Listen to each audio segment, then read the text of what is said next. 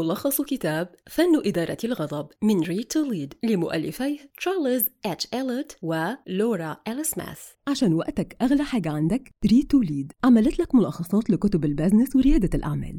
ملخصات مقروءة ومسموعة داخل تطبيقها الجديد. عشان تقدر تقرأ أو تسمع أي ملخص في أي وقت وفي أي مكان.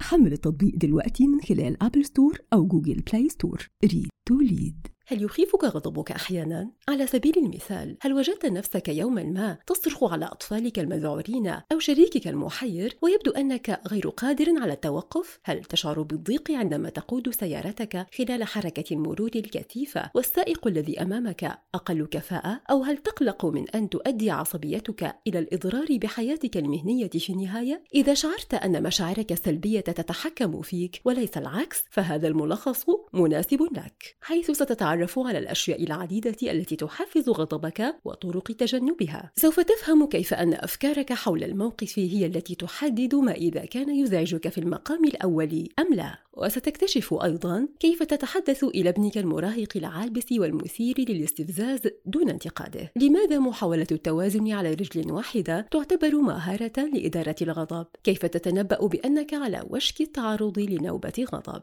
يمكن أن يكون الغضب نقمة أو نعمة حسب طريقة استخدامه. يعلم الجميع مدى الضرر الذي يمكن أن يحدثه الغضب. إنه عاطفة قوية، وإذا كنت لا تعرف كيفية التحكم فيه، فقد ينتهي غضبك بإيذائك أنت ومن حولك. عندما يكون الأشخاص تحت تأثير نوبة غضب، يمكنهم أن يفعلوا أشياء لا يفعلونها في العادة. قد يقودون مثل المجانين، أو يصطدمون بأحبائهم، أو يدمرون ممتلكات شخص آخر. ولكن بعد ذلك يصعب على الأشخاص الذين يشعرون يشعرون بالضيق بسهولة والمعرضين للانفجارات العنيفة الاسترخاء لأنهم قد ينزعجون في أي لحظة. لا أحد يريد أن يكون ذلك الشخص لكن ينتهي الأمر بالكثير من الأشخاص بالصراخ على شركائهم أو على شخص بريء آخر لأنهم قمعوا كل الغضب الذي يشعرون به. على سبيل المثال تنمر رئيسهم في العمل. وليس الأشخاص الآخرون فقط هم الذين يعانون من نوبات عاطفتك وغضبك لكن يمكن أن تؤذي العصبية كثيرا صحتك. على سبيل المثال يمكن أن تؤدي حالة الغضب الدائمة إلى تقرحات.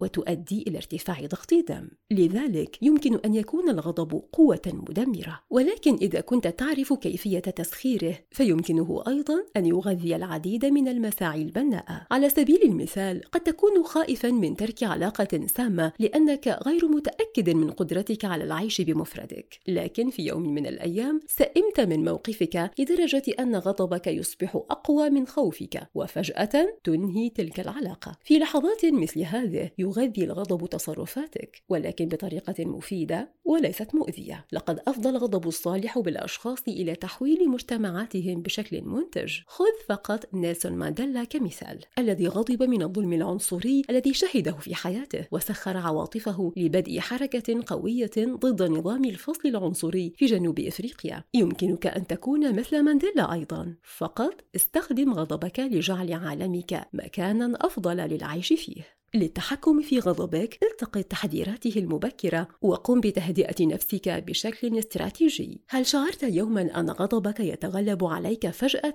مثل موجة مارقة؟ حسنا. قد تحتاج إلى إيلاء اهتمام أكبر لجسدك. ذلك لأن كل موجة غضب مفاجئة تسبقها إشارات جسدية خفية. يبدأ التحكم في غضبك عندما تتعلم التعرف على تلك الإشارات. قبل لحظات من نوبة الغضب يرسل لك جسدك إشارات تخبرك بأن الغضب الغضب قادم حيث تبدأ في التنفس بشكل أسرع ويميل وجهك إلى الاحمرار والتعرق وشد فكك ويديك. هذا يعني أنك إذا انتبهت جيدا لجسدك وتعلمت ملاحظة تلك الأحاسيس فستتاح لك فرصة حقيقية لتهدئة نفسك قبل فوات الأوان. ولكن ما الذي يجب عليك فعله بمجرد التعرف على انفجار الغضب الوشيك؟ أولا ذكر نفسك أن ذروة غضبك ستستمر لمدة خمس أو عشر دقائق فقط. هذه هذه فترة قصيرة يمكنك الانتظار فيها بسهولة. للقيام بذلك خذ نفسا عميقا وتذكر أن هذا الشعور سوف يزول. يجب أن تبدأ في الهدوء. ثم امنح عقلك شيئا آخر ليفكر فيه. على سبيل المثال يمكنك تحويل انتباهك إلى إجازة تخطط لها أو محاولة التوازن على ساق واحدة. بمجرد تغيير تنفسك وتحويل انتباهك بعيدا عد إلى الموقف وحاول معرفة ما هو جيد فيه. على سبيل المثال إذا كنت عالقا في حركة المرور وتضايقت من ذلك فيمكنك التفكير في الأمر كفرصة للاسترخاء والاستماع إلى ألبومك المفضل. وأخيرا من السهل الرد على أخطائك بالغضب ولكن يمكنك بسهولة رؤية كل خطأ ترتكبه كدرس في قبول الذات. فقط تذكر بغض النظر عن الطريقة التي يعاملك بها الآخرون أو العالم أنت وحدك المسؤول عن مشاعرك. التجهم يغذي غضبك لكن يمكنك تعلم التحكم فيه. تحدث أشياء مزعجة كل يوم. الأشخاص وقحون معك. تتعطل سيارتك. وربما تتقيأ قطتك على سجادتك المفضلة. هذه كلها فرص مثالية للدخول في العادة غير الصحية المتمثلة في التجهم. التجهم يولد الغضب. والحادث المؤسف يمكن أن يؤدي بسهولة إلى موجة من الغضب لا يمكن وقفها إذا فكرت في الأمر كثيرا. على سبيل المثال لنفترض أن قطتك تقيأت على بساطتك. قد تفكر لماذا لم تمرض على البلاط بدلا من السجادة باهظة الثمن. قد تبدأ في التساؤل عما إذا كان ذلك متعمدا. من هنا ستبدأ بسهولة في التفكير في تداعيات الحادث والمدة التي استغرقتها للتنظيف. وكيف تأخرت عن العمل؟ وملئت غرفة المعيشة برائحة كريهة. في مرحلة معينة لن يكون هناك عودة للوراء وستكون متجها نحو ذلك الانفجار العاطفي. يحدث هذا للجميع. ولحسن الحظ هناك طريقة للتحكم في تفكيرك. ما عليك سوى تقليل مدته إلى فترة محددة. جرب أن تشغل فكرك لمدة 15 دقيقة في الساعة السادسة مساء كل يوم. واكتب بالضبط ما تنوي التفكير فيه في كل مرة. بعد ذلك اقضي هذا الوقت في التفكير بغض النظر عما إذا كنت ترغب في ذلك أم لا. إذا ظهرت أفكار الهوس في رأسك خارج هذا الوقت فقط أجلها. ستجد أن ميلك إلى شغل تفكيرك يصبح أضعف وأضعف. ومع ذلك فإن نبذ المشاعر السلبية مثل هذه أسهل قولا من فعله. لذلك للمساعدة في صرف انتباهك عن الأفكار التي تغذي غضبك استخدم أنشطة ممتعة تشغل عقلك وتلفت انتباهك بعيدا عن التفكير فيما هو سلبي. قد يتضمن ذلك القيام بنزهة مريحة عبر متحف أو على طول الشاطئ. يمكن أن يساعدك التصور التالي أيضا. تخيل نفسك تطلق أفكارك السلبية في السماء أو تطلقها في سحابة ثم تخيلها تطفو على مسافات أبعد وأبعد. اقضي على الغضب من حياتك بالتعامل مع الاستفزازات والتعامل مع ألم الماضي. ما لم تكن راهبا سيكون هناك دائما شخص ما سيحاول خوض معركة معك. لكن لديك خيار. لست مضطرا للهجوم في المقابل. الأمر متروك لك تماما للتعامل مع استفزازات الآخرين دون أن تفقد أعصابك أو الدخول في مباراة صراخ